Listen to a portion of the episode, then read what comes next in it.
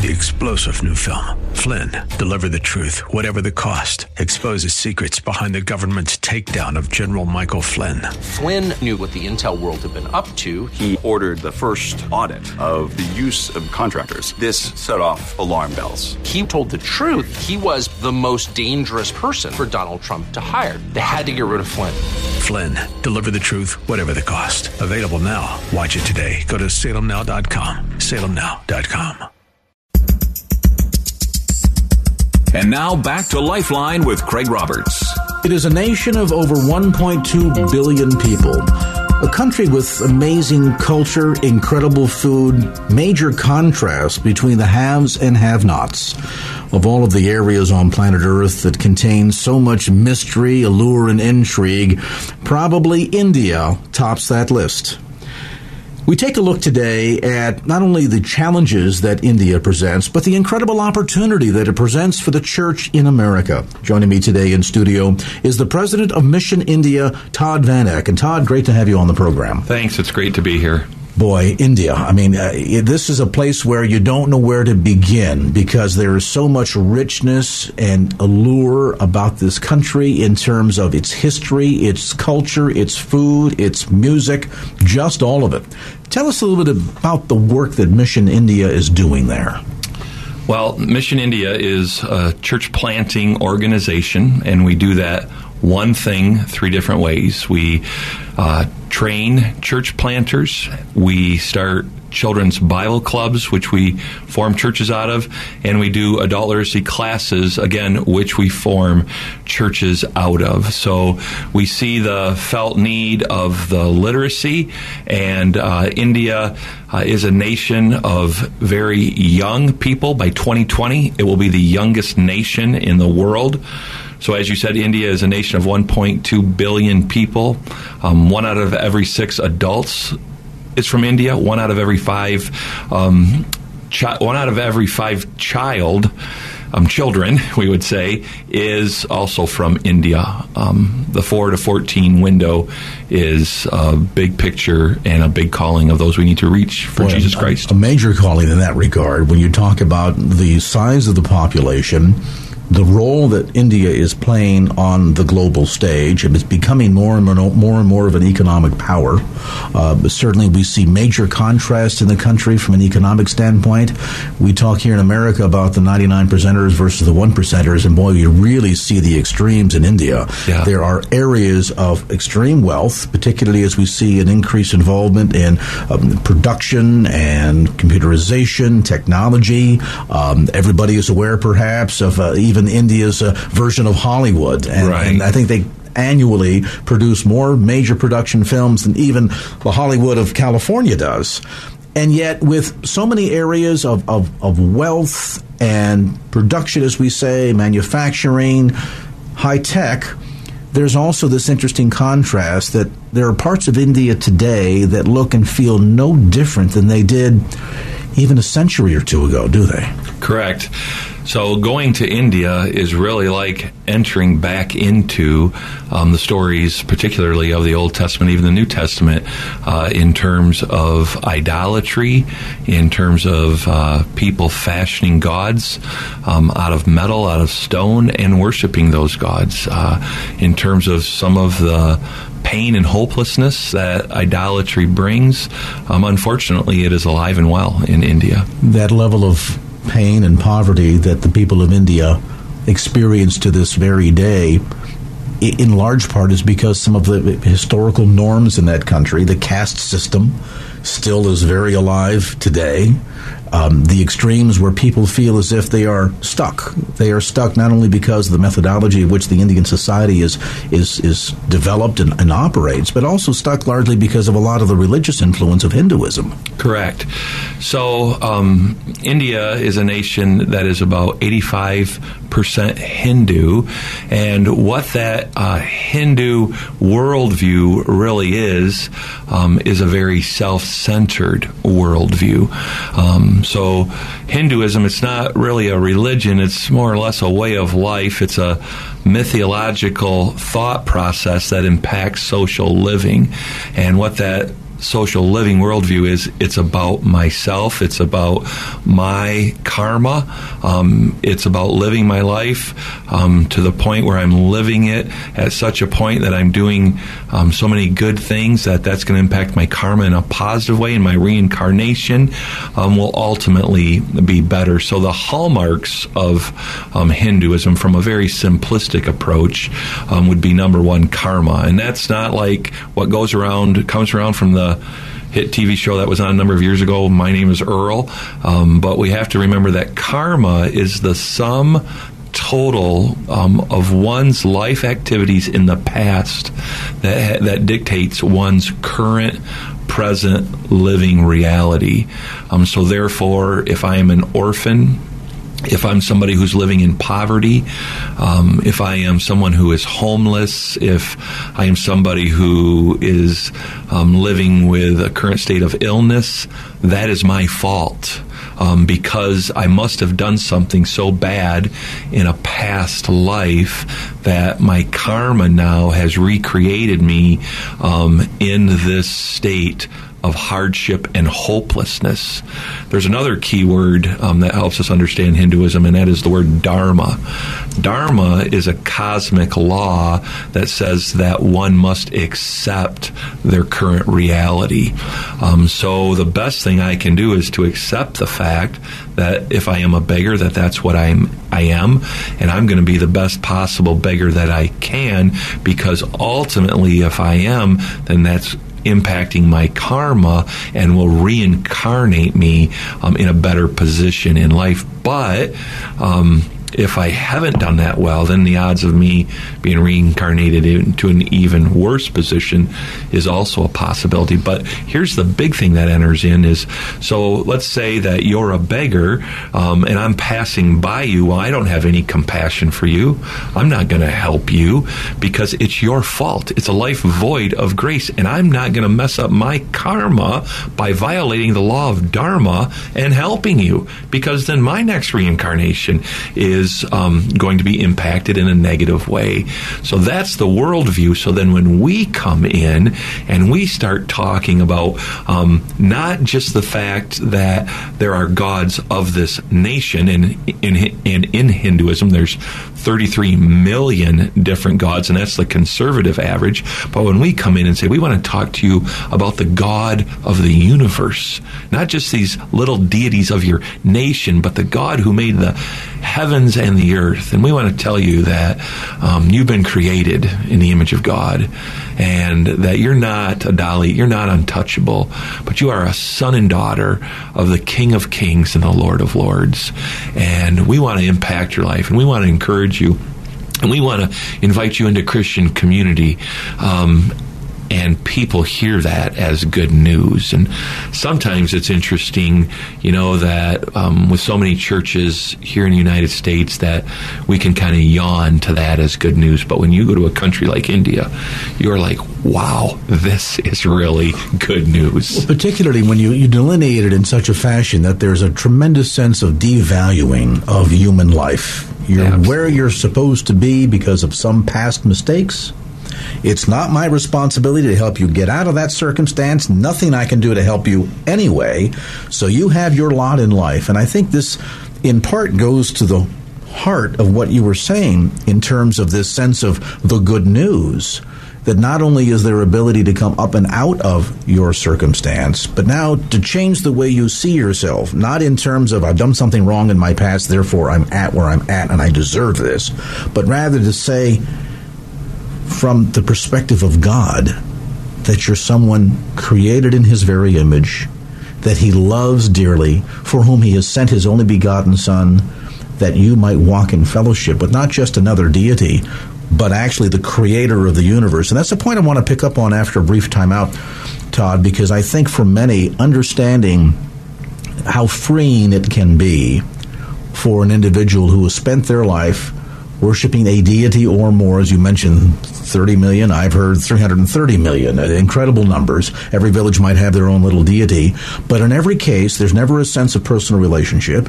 It's usually fear, uh, not wanting to make the god or the deity jealous. And so it's so much focused on this very distant, disconnected sense of, of relationship, and that's not even the right word because there is no relationship there.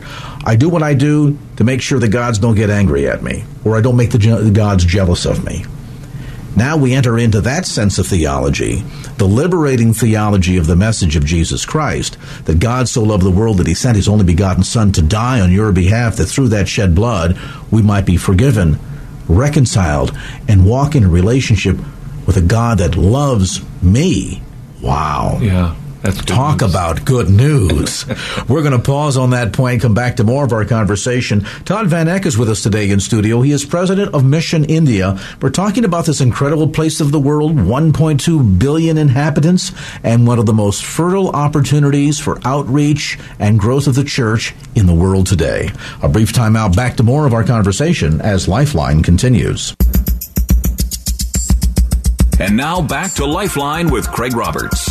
Welcome back to Lifeline. With us today in studio is the president of Mission India, Todd Van Eck. And I'll mention, by the way, if you want to get more information about the amazing work that Mission India is doing, and of course the amazing door of opportunity that we see in India today, check them out on the web. Simply go to missionindia.org. That's missionindia.org. And we'll tell you more about some resources available on the website coming up in a few moments. But uh, meanwhile, uh, Todd, let's talk more about this liberating message of the gospel of Jesus Christ. You were mentioning prior to the break about the the almost bondage in which the Indian people find themselves, not just because the historical caste system, but then this sense of karma and dharma that they're at where they're at in their lot in life, and there's nothing that they can do to help themselves, let alone anybody else coming in and having a sense of compassion to try and pull somebody out of those circumstances. It seems to be, to a great degree, not only a culture in which there's not a lot of value placed on human life, but not a lot of effort in terms of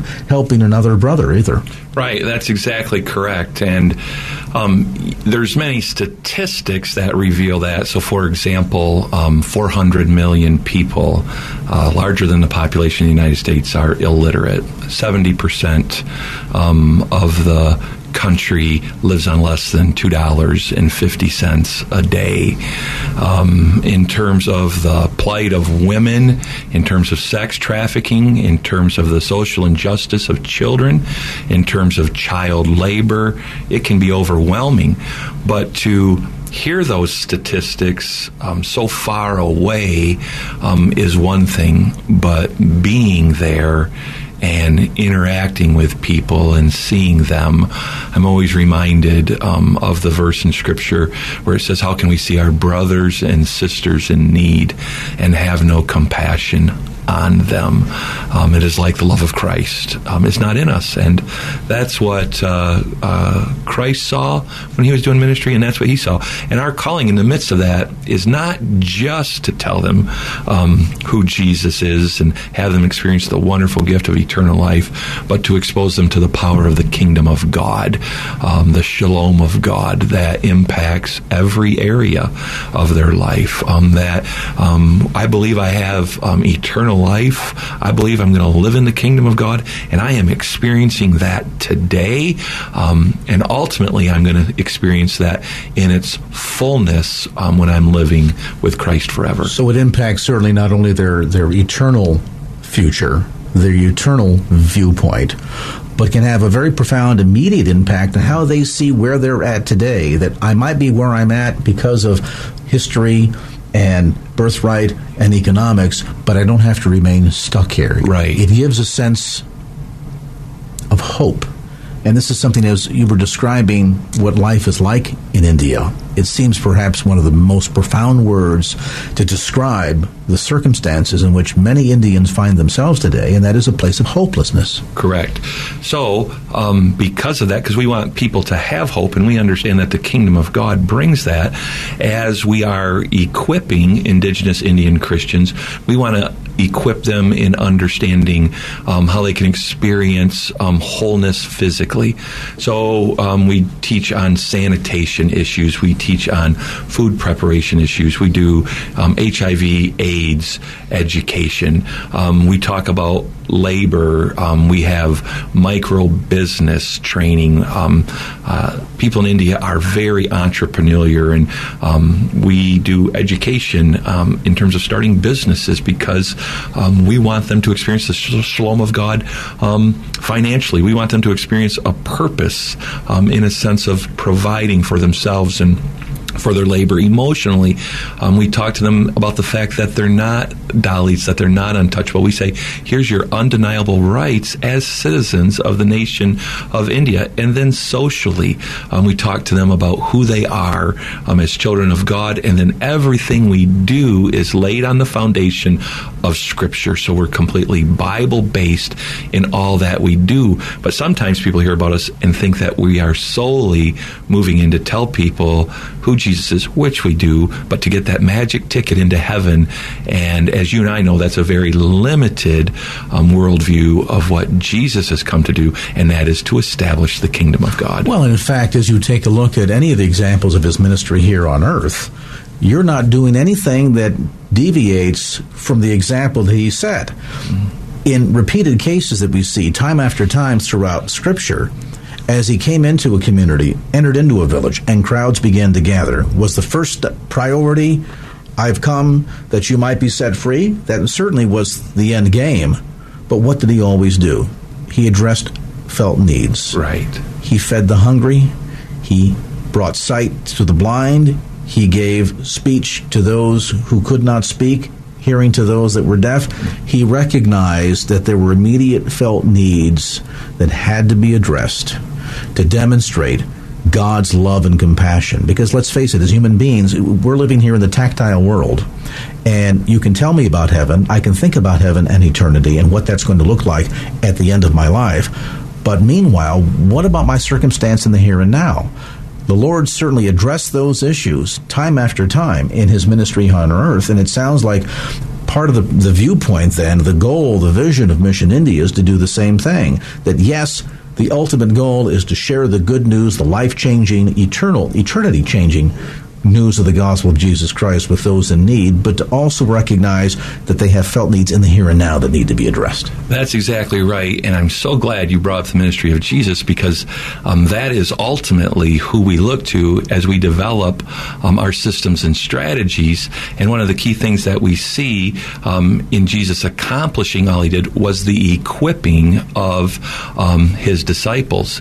So uh, when some organizations begin, they send um, North Americans to do the work, and that's not what we do. We equip people, um, Indi- indigenous Indian Christians, um, to do the work. As Jesus said, He wanted um, people to know who He was from every tribe, tongue, and nation, and what He did is He equipped His followers to do that work, and um, it just makes more sense culturally because they understand the culture better than we do.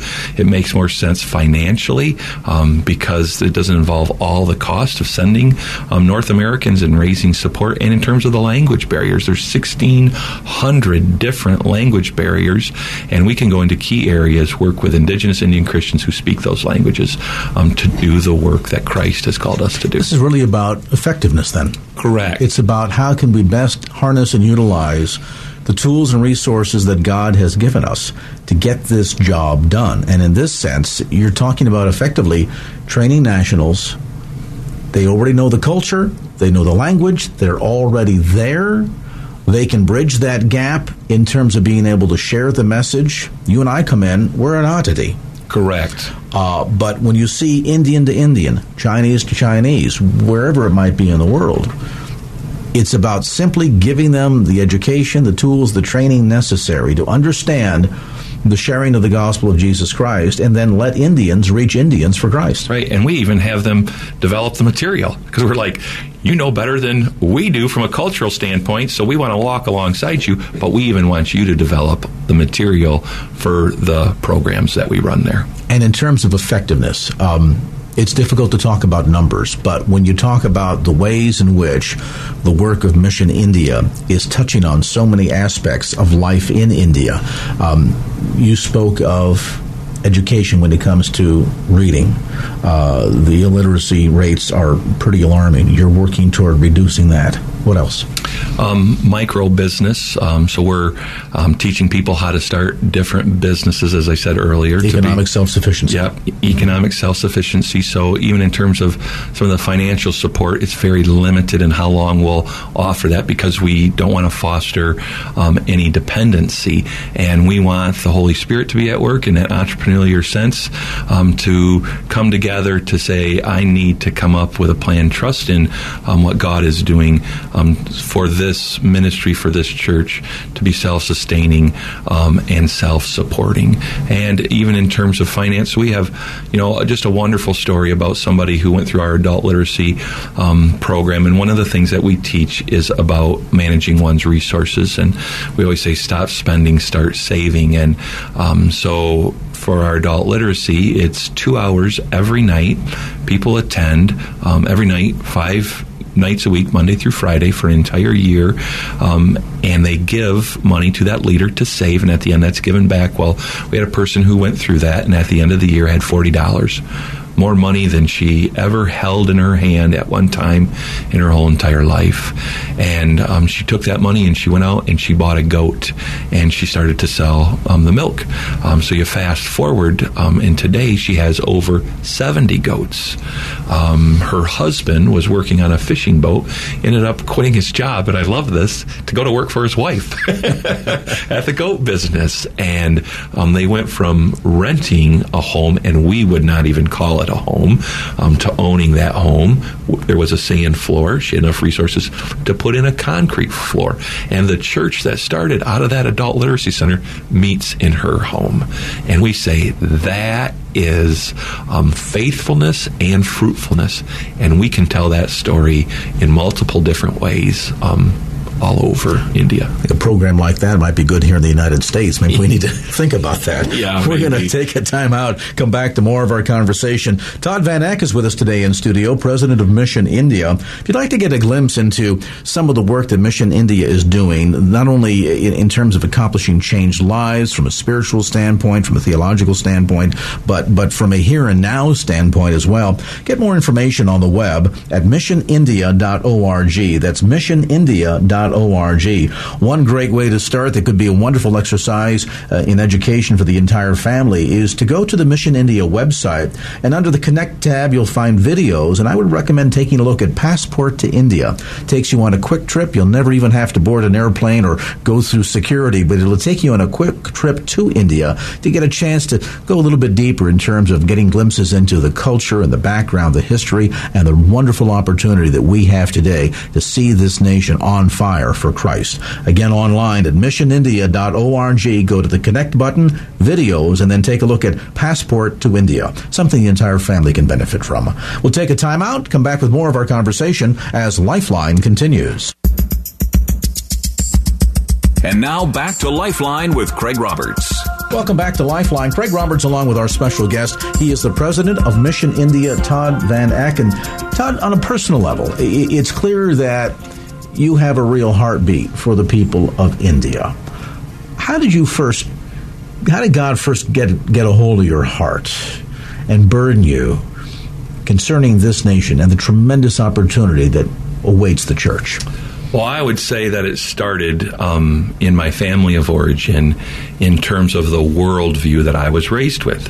And I was raised um, with the worldview um, that it is not about us, that it is about um, who Christ is in us and our call um, to impact people. So my father's number one gift um, was generosity, and my mother's number one gift was evangelism. And those are my two greatest gifts. So as I went through life, I was formed with those values. I uh, entered full time ministry. I served as a lead pastor in churches from California to Michigan. Um, one of the uh, second churches that I was serving, the founder of Mission India uh, had a cottage by our church, and he would attend there when he was not preaching somewhere else. And one Sunday after church, he invited me to travel to India with him, and I really had no desire to go. I didn't really have an awareness, um, but I really sensed God prompting me to go to India. Has this been your first opportunity to travel overseas to the mission field? That was my first international trip was to India. Get your passport, your shots, Yeah. and get your heart ready. That's right. They don't always tell you that part. They talk about the luggage. They always always talk about having your heart ready because Right. it sounds like God was about to break your heart. Yeah, and while we were there, I was just broken. Um, that I say by the things that break the heart of Christ, and the poverty, um, the the hopelessness of idolatry in Hinduism um, just really impacted me in a way that I had not been impacted before. And one night we went out to this village and.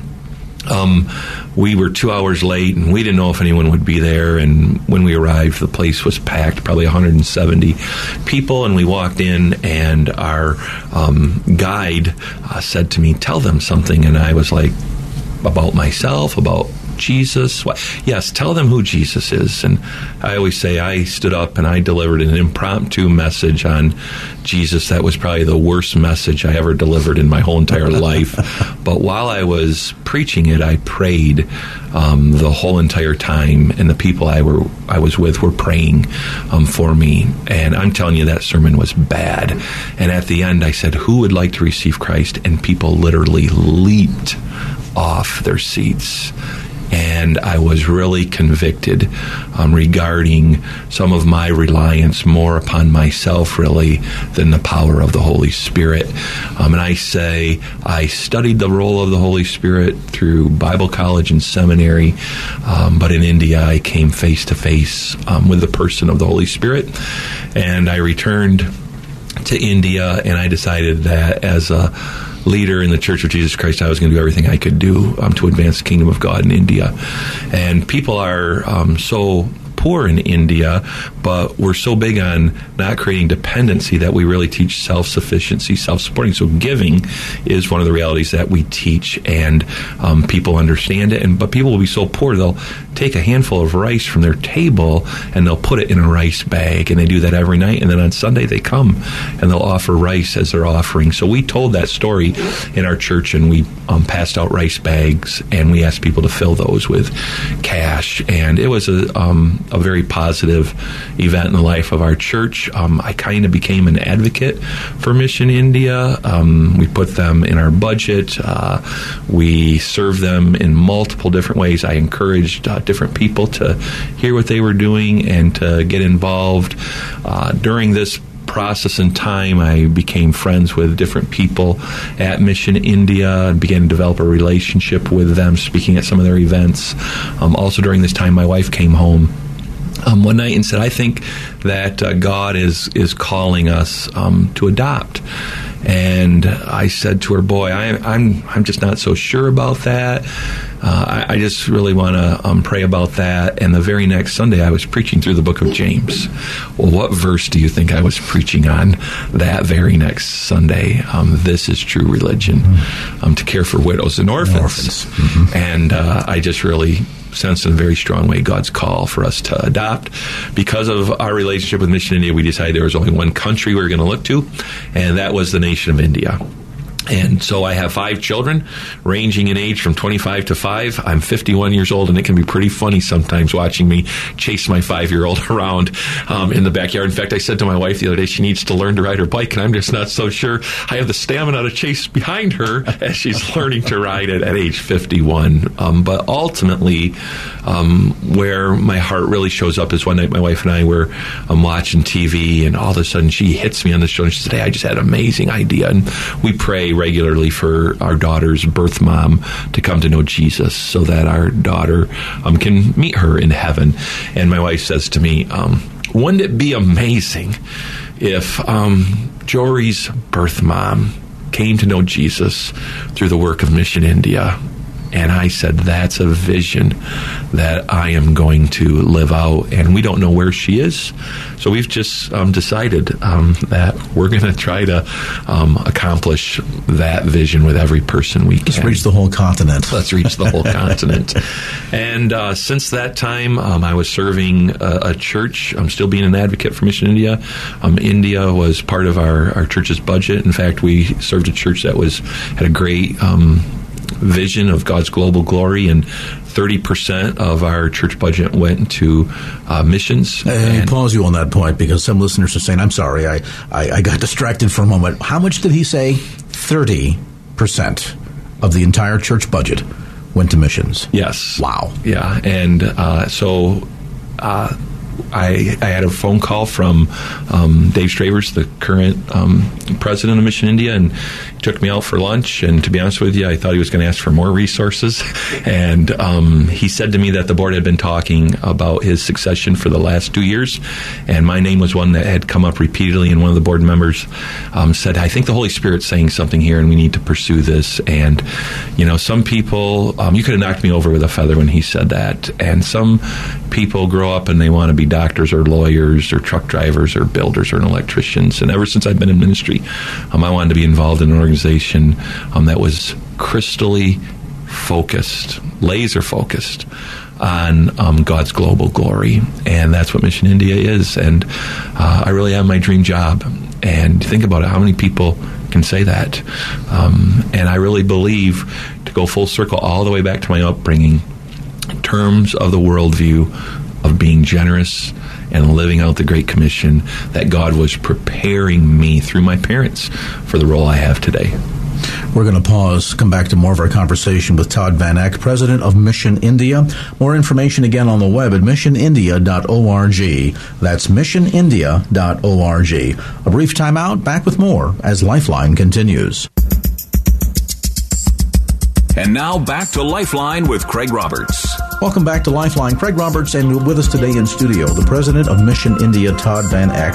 And again, information available to you about this amazing ministry and how you can get involved by going to missionindia.org. That's missionindia.org. I was taken as you were sharing in the previous segment, Todd, about your experience there and in, in, in, preaching one of the worst sermons of your life, and yet how the Holy Spirit came through and, and did an amazing work, which is not only a wonderful reminder that it's not about us, it's about Him, but also struck by my recollection of going into a Hindu temple and watching the incense and the smells. And India is so much about the sights and the smells. It, it's uh, it sort of assaults all of your all of your senses the minute you arrive in that country. There's so much to see and experience and do.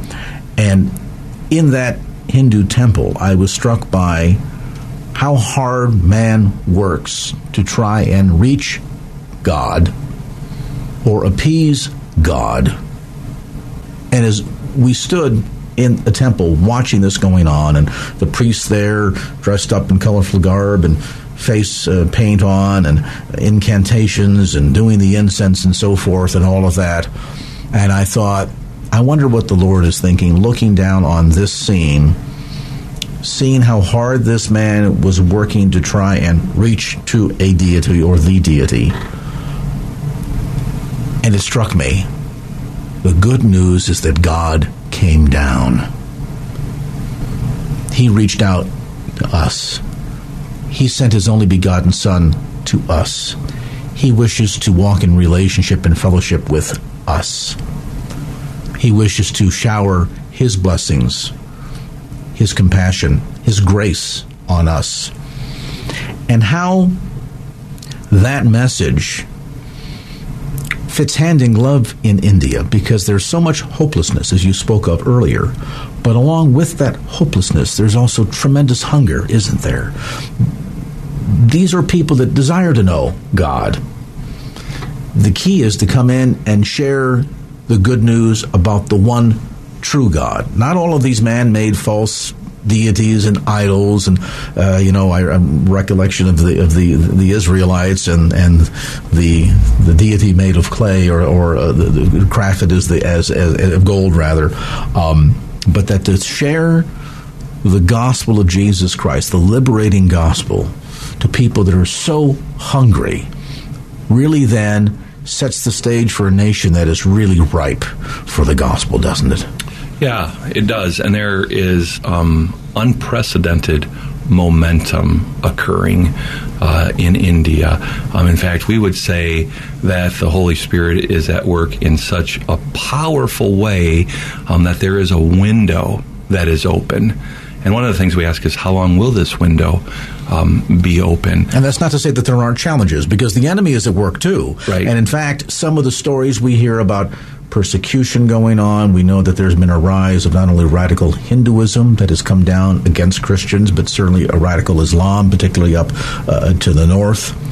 And yet, that oftentimes is indicative of the fact that as the enemy is recognizing what the Spirit of God is doing, he comes in like a flood to try and derail that work. But the good news from the perspective of the believer is we know who's in charge, we've read the book, we know how the story ends, so to speak. And so here's an opportunity for us to step into this window of opportunity in partnership with an organization like Mission India and say, God, we recognize the need, we see the hopelessness, we also see the hunger, and we know how the good news of the gospel can come in and fill that vacuum. Absolutely. So, we were with a ministry partner this past week who's a tomato farmer, and I think he really said it best. You know, he said, when you have tomatoes, you have tomato bugs.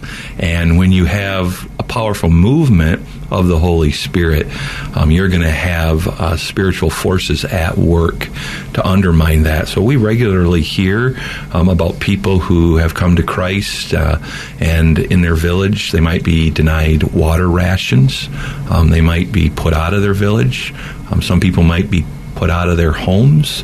Um, there's stories of Christians um, being beaten. The other day, we received news of a Christian burial where there was 42 people um, present at, and they were attacked by um, radical Hindus. Um, there is intimidation that goes on. Uh, there has been a rise this past year um, in persecution by 50 percent, and uh, we understand that the two go hand in hand. And we don't necessarily pray for the persecution to end. We pray for courage and strength for our partners in the midst of the persecution. Well, and the irony is, this is again indicative of first century church. Uh, we're just talking about what is, quite frankly, at the core, normative Christianity. And I know that makes some listeners right now bristle, saying, well, wait a minute, Craig, what are you talking about? Normative people being persecuted for Jesus normative Christianity? Well, read your Bible. You will be persecuted for my namesake. You will be despised because of me. Certainly, the first century church knew and experienced that, and we see that all throughout uh, the New Testament. This is not all that unusual, and the irony is, amidst that persecution, there's still the thirst. People still recognize here's living water that I can drink of in the name of Christ. Right. So um, you're exactly right. Our Christian partners would say that that they don't even understand following Christ apart from persecution. Mm-hmm. It is just that they expect it and they um, plan on it. So we'll do some equipping and training even in light of that reality. But there's good things um, that come of persecution, and that is prayer lives um, are strengthened.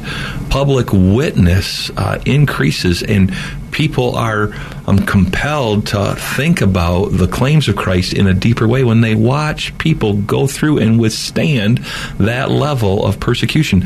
Um, those who are not completely committed to the call of Christ will fall away in the midst of that. And just like the New Testament, there can be a scattering um, where then the gospel is brought to different geographical locations. You shared with me before we came on the air today one of the videos that's on your website. And again, I direct our listeners back to missionindia.org. And if you go to the Connect Videos tab, you'll find one called Becoming Rich. And what strikes me about that in context of what you were just saying, and that is that a lot of people in India know what it's like to experience God's wrath or God's anger, the deity's wrath or anger. But when you're walking in fellowship with the true God, with the God of the universe, the God of the Bible, now people have an opportunity to experience God's grace, God's keeping power, God's sustaining power. And so all of a sudden, that comparison and contraction going on really becomes very attractive for seekers. Yeah, and the um, story you're referring to really illustrates that. It's a story about a um, widow and um, her son who um, her husband was working in a brick factory, fell into a furnace and was incinerated, um, was only compensated $16 for um, his death. There was no real compassion from her brother's family, and um, they just kind of began to wander. Um, to make a long story short, they end up in this village where there's a children's Bible club, where there's one of our church planters. Um, the son is invited to be a part of that. He experiences the joy of Jesus Christ. He shares it with his mother, and she's assimilated, and her family is assimilated into this church. And what I think about every time I watch it is, I think I'm just grateful to God that she ended ended up in a village where we had a children's Bible club, where we had a church, because 85% um, of the people in India, they don't even know another believer. Um, they have no access to a Bible. Um, they aren't even familiar with what a church is. And a lot of times people talk to me and say, well, aren't there needs right here in the U.S.? And I say, um, of people who need to come to know Jesus, there's lost people here. And I say, absolutely, there's lost people here. But what I want to talk to you about is unreached people people. So, for example, I have a neighbor who doesn't know Jesus, but she's not unreached. And you know why? Because I'm her neighbor, and God's called me as a Christian to live out the Great Commission. When we're talking about doing ministry in not just India, but all different parts of the globe, we have to, as followers of Christ, um, understand the difference between lost and unreached. And they are two completely different um, philosophies and worldviews. Well, when we see that picture of in this day and age, the fields being ripe already unto harvest, but the laborers are few. And that sense of frustration we see demonstrated in that passage. Um, the message, perhaps, for the church today is that yes, we have a job to do here at home amongst our friends, our family, our neighbors, our coworkers, but we also have a tremendous responsibility to see and recognize the heartbeat of God, that the word should be spread and preached to all of the world, a John 3:16 perspective, and that God intends to do that through us. When you speak, Todd, of 85% unreached in India today, one of the most populous nations on planet Earth, 1.2 billion people, here is God saying, Listen to my heart cry Come follow me, and then go ye into all the world and preach that message. Yes, in Judea, but also to Samaria and the uttermost parts of the earth. Here is a, a mission field. Here is the field that is ripe for harvest. The question that we pose today is do you want to be a laborer? Do you think God is calling you to play a role? Now, maybe God's calling you to do something, shall we say, extreme, where you eventually give up your position as senior pastor and take on the role of leadership of a missions organization, sharing the gospel of Jesus Christ. Maybe God is calling you to take a short term missions trip if you'd like to go and experience firsthand what Todd saw in India. Mission India can help facilitate that. You can go online to get more information and do so again at missionindia.org. That's missionindia.org. Perhaps God is simply saying to you today, pray pray about my will for your life and the people for whom I've sent my son to die in India, that I might have relationship and fellowship with them, and what you would do as a believer to help share that good news. Maybe it's simply for praying for Mission India. Maybe it's becoming a Mission India partner.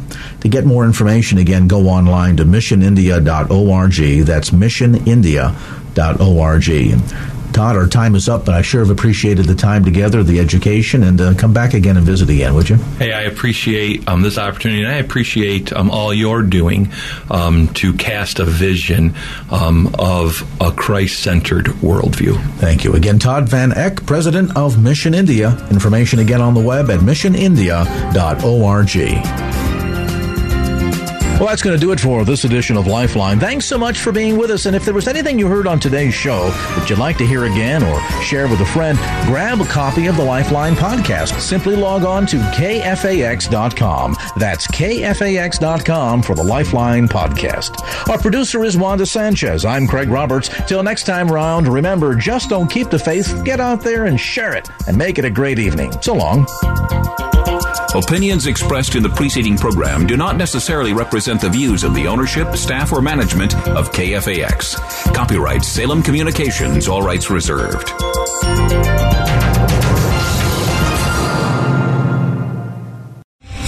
Three star general Michael J. Flynn, head of the Pentagon Intelligence Agency, knew all the government's dirty secrets. He was one of the most respected generals in the military. Flynn knew what the intel world had been up to. He understood its funding. He ordered the first audit of the use of contractors. This set off alarm bells. The explosive new documentary, Flynn, Deliver the Truth, Whatever the Cost, uncovers the facts behind this scandal. Flynn told the truth. He was the most dangerous person for Donald Trump to hire. I find out the worst enemy that I'm going to face in my life is right here in America. They took my assessment and they wanted me to change it. And I was like, I'm not changing it. They had to get rid of Flynn. With in depth interviews, archival footage, and never before seen personal records of the man behind the headlines. I just felt like I was drowning. Flynn, deliver the truth, whatever the cost. Available now. Watch it today. Go to salemnow.com. Salemnow.com.